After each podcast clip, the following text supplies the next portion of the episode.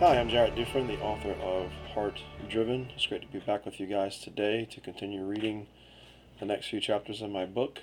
And I wanted to say that I, the great thing about Heart Driven is that it's not just a book. To me, it's a, it's a, it's an approach.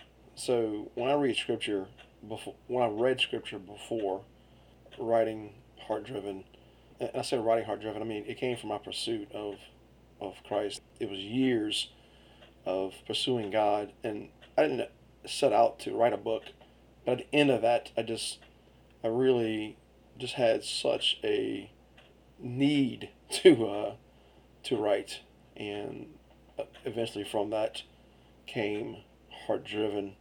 Bones of it actually came from a school that I attended for a couple years but that's that was just the kind of the, the theological side, and then I actually wrote a, a thesis based on love, God's love.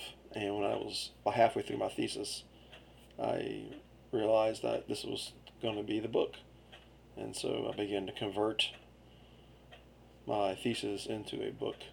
And here it is. So it took me about six months to write. So that's a little history behind it and uh, a couple more years after that worth of editing and submitting and finally getting it published. And then years later made a few changes and we got it republished again through another publisher um, cfp and um, so anyway here we are today.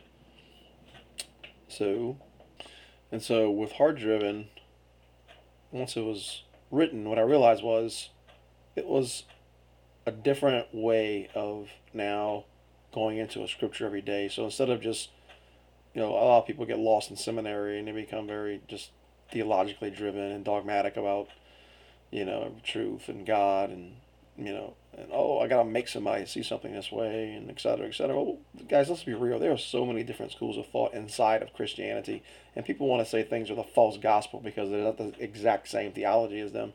Well, there's only one gospel, okay? And that's the good news of Jesus Christ that He came, died for your sins. You accept that, you receive that, you're born into new life. I mean, that's it. You know, resur- death, burial, resurrection. Some people call it. It's it's, you know, Romans ten. You know, um, the Romans road itself. I mean, it's you know that's the gospel. Okay, so Paul says, don't let all these contentions and you know just different theologies, etc.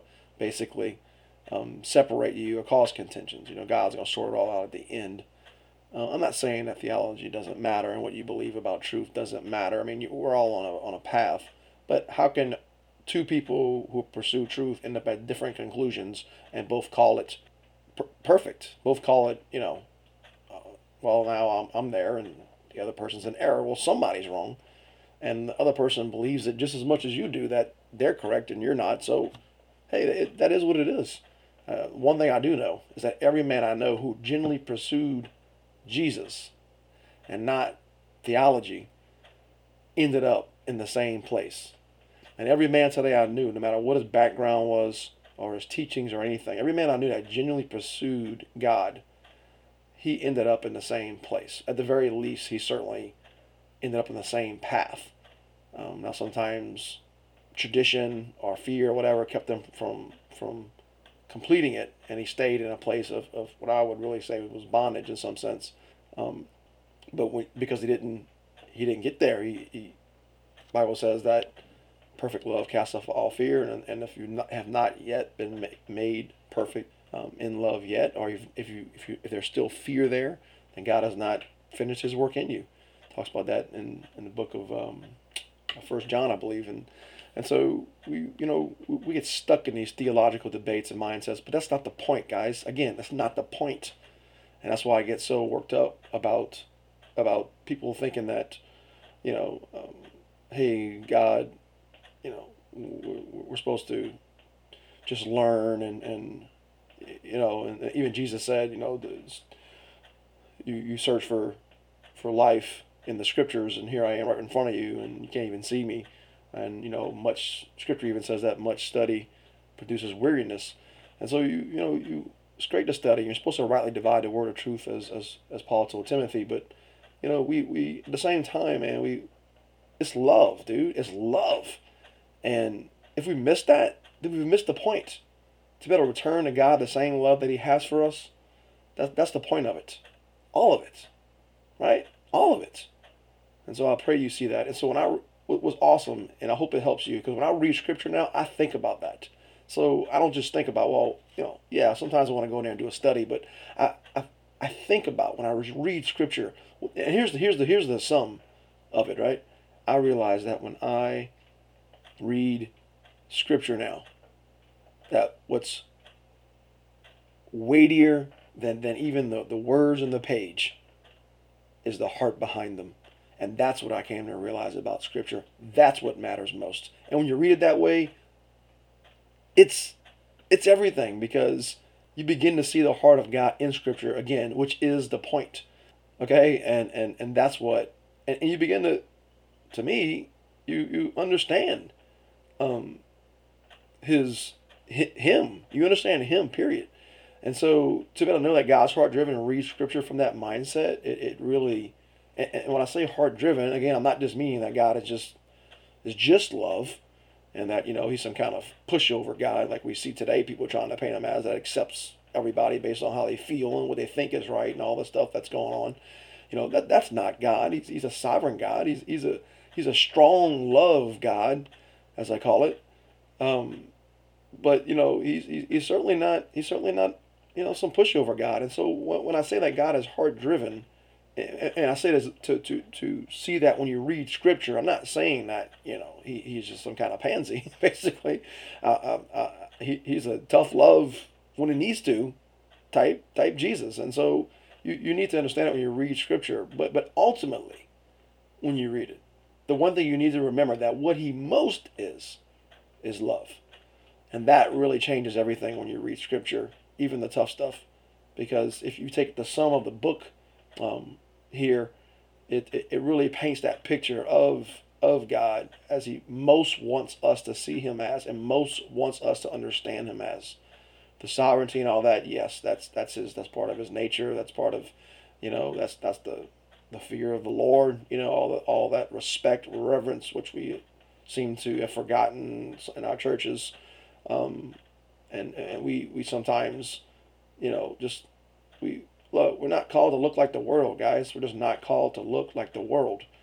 Um, we're, we're, we're called to be, to be, you know, carriers of, of, of, you know, strong love, just like he. You know, we're, we're called to, to, to make tough decisions and do tough things and challenge our, our friends and, you know, raise kids and, you know, just to, to, to be the, you know, the Jesus to them. Um, until they are led by Him directly. And so we've got to continue to lead people to Christ, man. Um, and I hope you guys see the sum of it all.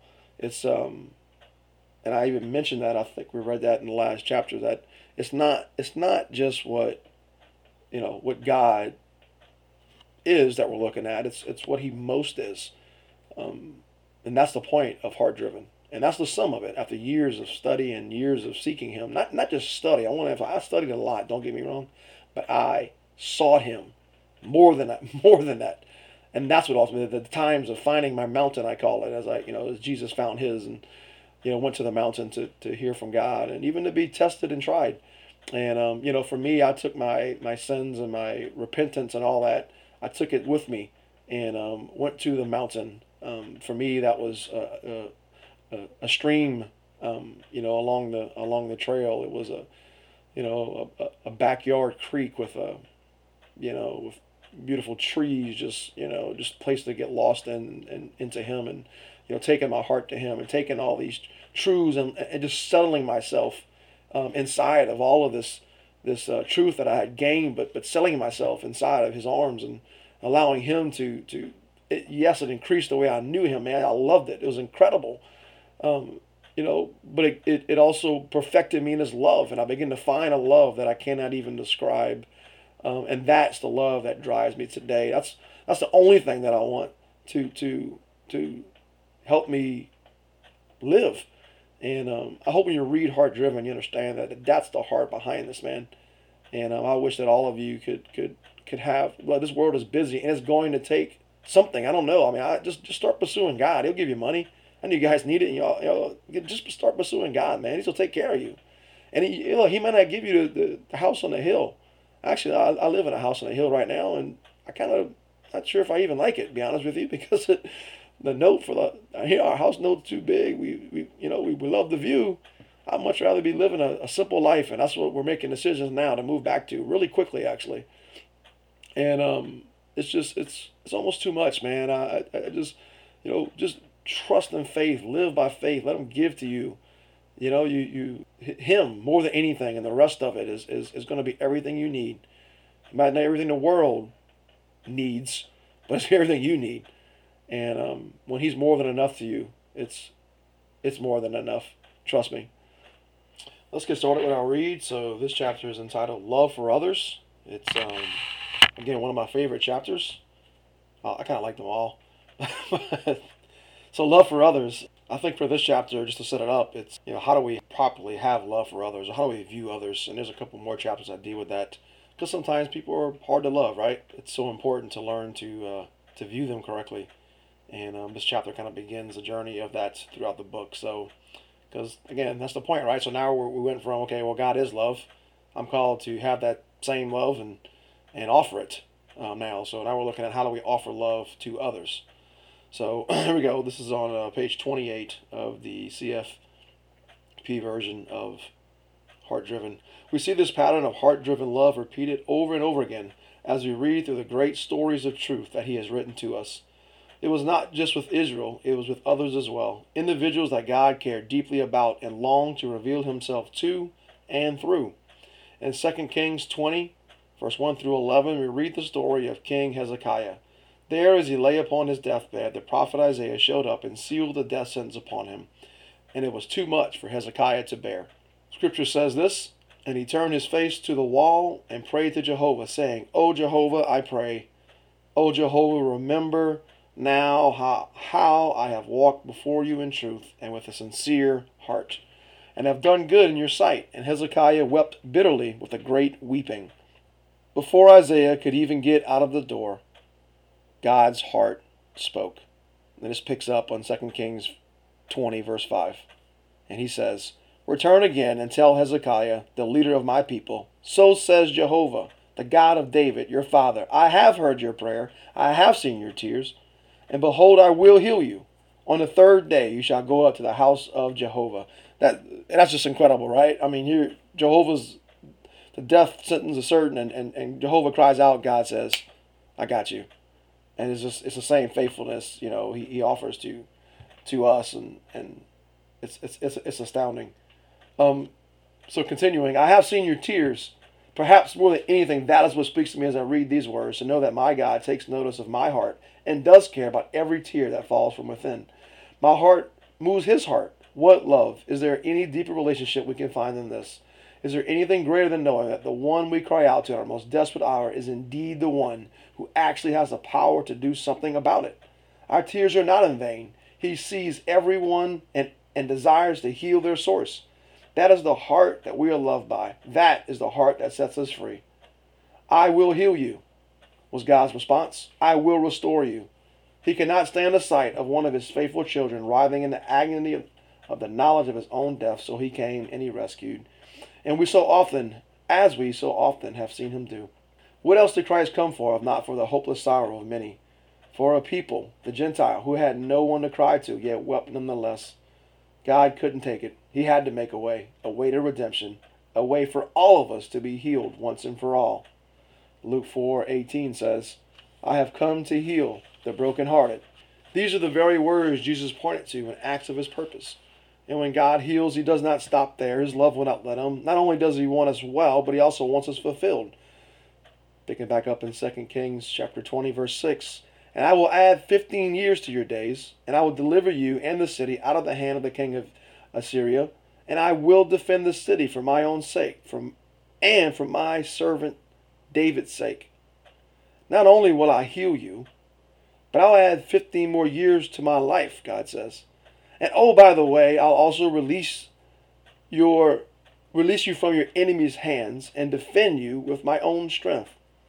What better offer could we ever have? It is the offer to each and every one of us the healing of our hearts, life eternally extended, deliverance from what imprisons us, and protection from our enemies. we may do good to ask Him for those things now. And Lord, we do thank you for all those things, the offer of Christ that we have to all of us. In Jesus' name. Our tears have within them the power to move the heart of the creator of the universe. I'm sure many of you have experienced that in your own lives. I know I have over and over. We go through sorrows and times of trouble, but He always comes with His comfort. Just let that soak in for a minute. They do not go unnoticed. And sometimes what God Himself had planned, He will relent from it in, order to put an end to our suffering. Is that not what a parent would do for their child? Is that not the act of a heart, not just some engineer? Now, certainly there are many sorrows of many people as we see throughout the world today. And often it may seem like God is indifferent or uninvolved at best. We may have come to the conclusion that God has the bigger plan in mind and doesn't really have the time to worry about all this small stuff. Yet has not action already been taken? Hasn't the healer already extended his hand? What greater restoration could we ever ask for than to have our lives given back to us? All that was lost, and for eternity being able to know life without walls, the walls of shame, sorrow, pain, and heartache. That is the offer, and for those of us that have been set free, it is that we must tell the world. We, for we are his plan. God has always worked on earth through human beings. We as his disciples minister to the poor, feed the hungry, comfort the broken, and help lead them to their very salvation. That is the love love working from within us, given to those around us. That is how he heals the world. We are his body. So, of course, it's through us that he is now working upon this planet. Maybe we are the ones who are indifferent. These type of stories continue one after another as we read through the books of the Old Testament, books that have been given to us to show the very character and nature of God, to show us that indeed he is heart and that one of his main objectives is offering it to us. So that's the end of love for others, which again shows you how God, you know, has love for others, and, and, and it kind of starts off, you know, I, I transition into how He loves others and how we should love others. And, and yes, I know there's a lot of people who suffer from a lot of things, and so my point when it comes to the story there um, with Hezekiah is that God doesn't always physically heal us. I mean, He does. Oh, but the reality of it is, look, He raised Lazarus from the dead. You can't get more healing than that, right? In our eyes. But Lazarus still died, you know, he's not alive now, right? And so when God heals us, it's only so that we'll give him glory. It's only, you know, I know there's many things that go on when it comes to a healing. Physical factors, warfare, you know, there's, there's so many different things that goes on when it comes to healing. And God certainly wants to heal us. But ultimately, He's already He's already healed us. And that's the thing we have to we have to understand and latch on to. We're already healed. Right? We're, we're, the healing is is it's in the heart right? It's, it's, it's in the mind. It's in the it's in the it's in the soul, and that's that's what matters. And I hope that all of us realize that. Look, we've got that, and I'm not going to go into detail here, but I will in the future. But look, ultimately, have to realize that that man, it's great to pray, you know, for others, right? And, and and we do, and that's super important. We should intercede, fight, you know, and we should do it now, right? We should intercede and fight for those who are sick and, and in need and need it. Absolutely, man, absolutely. But I've been through stuff in my life and know people who have and realize that you have to get to a point where and there's a story behind this with Lazarus and I can and I'll go into detail later on it not today but there's a story with, with Lazarus that I, that I came to a place of understanding and to realize and, and you see with Jesus as he you know he died Jesus if you just would have showed up if you just would have showed up three days you know three days ago this wouldn't have happened where were you where were you where were you and and and again we see that oh well maybe Jesus was indifferent you know did you not care your servant's dead you know, were you indifferent. But yet scripture says that Jesus wept. Right? Jesus wept. Of course he cared. But he knew the only way to show God the absolute might and power and glory that he deserved was to let Lazarus die and then raise him up from the dead so that people would believe. And see, God wants to do that for us so often. You know, we have to, that's why we have to hang on to the end and sometimes beyond the end, right? Because when, when God takes over, oh my gosh, right? The miracle happens. The miracle happens. And so we have to get to a point of moving on from God, do something about my situation, and God, please do something with my situation. All the difference. All the difference. Because one heals us, the other one heals the world around us. Is that not what not why we are still left here to be willing vessels? Are we truly willing to be a vessel? I went through a year and a half of hell and, and, and those that know my story, and I'll there's a whole other book coming out that I'll write about it. But those that know the hell I went through, literally, and I use that term, and not not as a not as a a a, a loose just uh, reference, but I use it as as as as an actual experience what I went through where I was just inundated by the, the, the evil that, that wants to destroy us. And, and I'll and I'll explain that more in the future. But man, even through that, I had to finally get to a place where I realized that I, I have to move on from God, do something about it. Because it went on for a long time. From Africa to, to, to America and back. It went on for a long time. But I know that at the end, in the end, it, it ended when I exclaimed, God, do something with this and not about this. And that's my encouragement to you guys. And so I just want to speak to healing. And I, uh, there's a lot of confusion, and there's a lot of there's a lot of look. The enemy has a lot of arrows, you know, on his dartboard. And um, one of his biggest ones is why do sick people always die? Why do people I pray for die? And um, you know, it's it's truth, right? Truth is is is the is the the freeing factor that that we we need and desire in our lives, um, regardless of, of of the flesh. So I hope that sustains you, man, through whatever you you go through, and um, you know when that day comes, that we all move on. So love you guys, and let's move on here in a second to the next chapter. So this chapter is called repentance. God loves repentance, genuine repentance, regardless of the time and history that we are in. Why? Because through it eventually comes his ability to do what he desires most give us his love fully. Through it, the relationship is repaired, even if just for the moment. Through it, the way back to communion is restored. Our hearts can now receive his heart. His anger toward our misdeeds subsides. He can stop looking at us as foe and see us as friend. Perhaps nowhere is this portrayed better than in his dealings with Nineveh.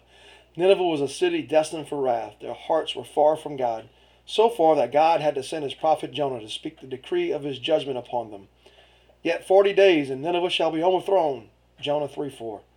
The sentence seemed certain. The righteous judge had spoken. But wait. Jonah 3 5.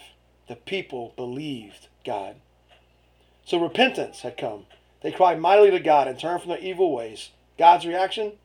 In verse 10, and God saw their works, that they turned from their evil way, and God relented from the disaster he had said he would bring upon them, and he did not do it. He did not do it. Why? Because he saw change of heart. That will always move his.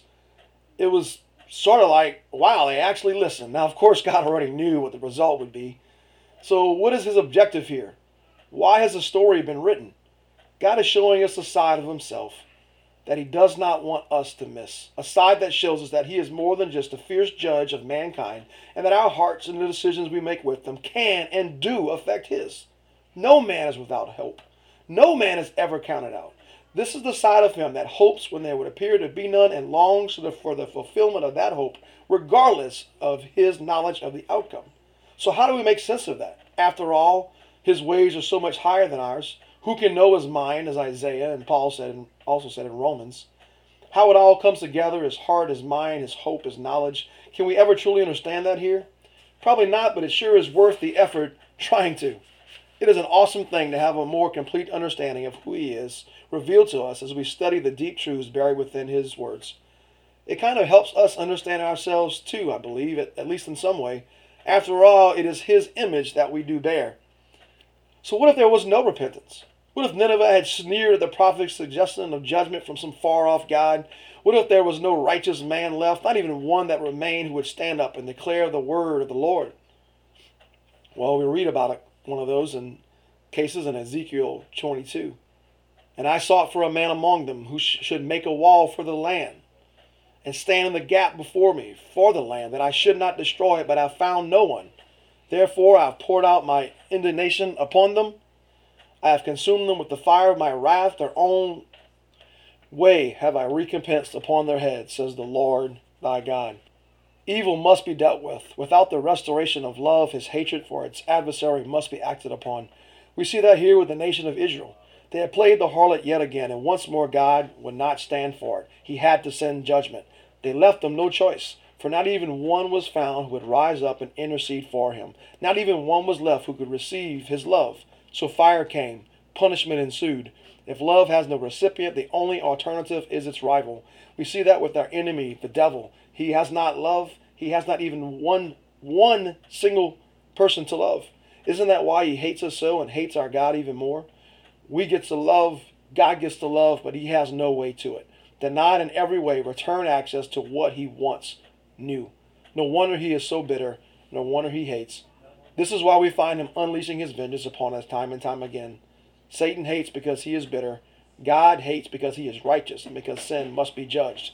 Both are acted upon. Both often result in destruction, but only one has its goal set on eventual life, at least for those who will one day take notice, repent, and reciprocate the love he longs to give. Here in the book of Ezekiel, we see those two forces colliding as God's anger is unleashed upon the earth as a result of the wickedness that Satan has caused because of his hatred for all of God's creation. So here you see obviously, and this is just a commentary, but here, here you see obviously, um, obviously we're referring to God's hating, um, there's some references in there to God hating Jacob and Esau, which we'll go into um, later on. Um, obviously we know that God doesn't hate anyone, so what he hates is the sin or anything that separates us from the sin. Um, Satan hurts the hates the person himself, right? Um, God hates sin, and so God's wrath is is wrought up against sin, and so what he want, you know, the only again remember God is a slow to anger God. So if God if God can't get us to repent, right, and, and can't get us to reciprocate, um, he he doesn't really have a choice but to to send um, wrath because you know we have to wake up somehow, and so um, we see that so often, um, and there's some pretty powerful. There's some pretty powerful scriptures there. How, how it says that God searched um, for anyone among them to to stand in the gap, but only be, only then when he could find no one um, did he have no choice but to send his wrath, and so it's it's God's last resort. I think we, we kind of think sometimes that it's his first plan, or it's like he can't wait to do it, basically. But that's not true with his character and nature. So let's move on to the next chapter and the last chapter we're going to cover today. Hopeless. Consider this for a moment. What if there was no Noah? What if there was no Moses? What if there was no Jesus? Not a single righteous man to stand up and take our place in the gap between us and God. Not one man to calm the anger of a holy God who has no choice but to act upon that anger. Not a single man to perpetuate God's love upon the earth. The thought is unbearable. It must have crossed Paul's mind. Romans chapter 7. O wretched man that I am, who will set me free from this body of death? Without someone to love, there would be no one to love. Not one of us would be left. That is why God always has his remnant, a set aside people that he knows will remain faithful. Although he is heart driven, it is, the, it is his knowledge that keeps his plan intact. Because if he followed his heart alone, he would have pulled the plug on this whole earth project a long time ago. If he had no clue that at least one man would always be there to love, would he had even begun? Would our creation even had have ensued had he not known that it would one day end in the complete consummation of his love? After all, again, that is the point. So it is his knowledge that comforts and reassures him in the times when his heart is breaking. That was a small chapter, um, and there's there's some chapters like that in the book. Really small. There's a few of them that are a, lot, a, lot, a little bit larger, especially the heart versus head chapter. But um, you know, probably the next podcast we might move it up to four or five different chapters. We're about about a third of the way through the book now, and I hope you guys are enjoying this. And um, I can't wait to see you again next time on the Fire Starters podcast Heart Driven edition. And again, as always, you guys can send us an email um, by through info at wearefirestarters.com. Please um, subscribe to our um, channels, be it YouTube, Castbox, um, iTunes is soon to come, um, or, or even socially um, online through all the outlets. love you guys, appreciate you, and can't wait till till next time.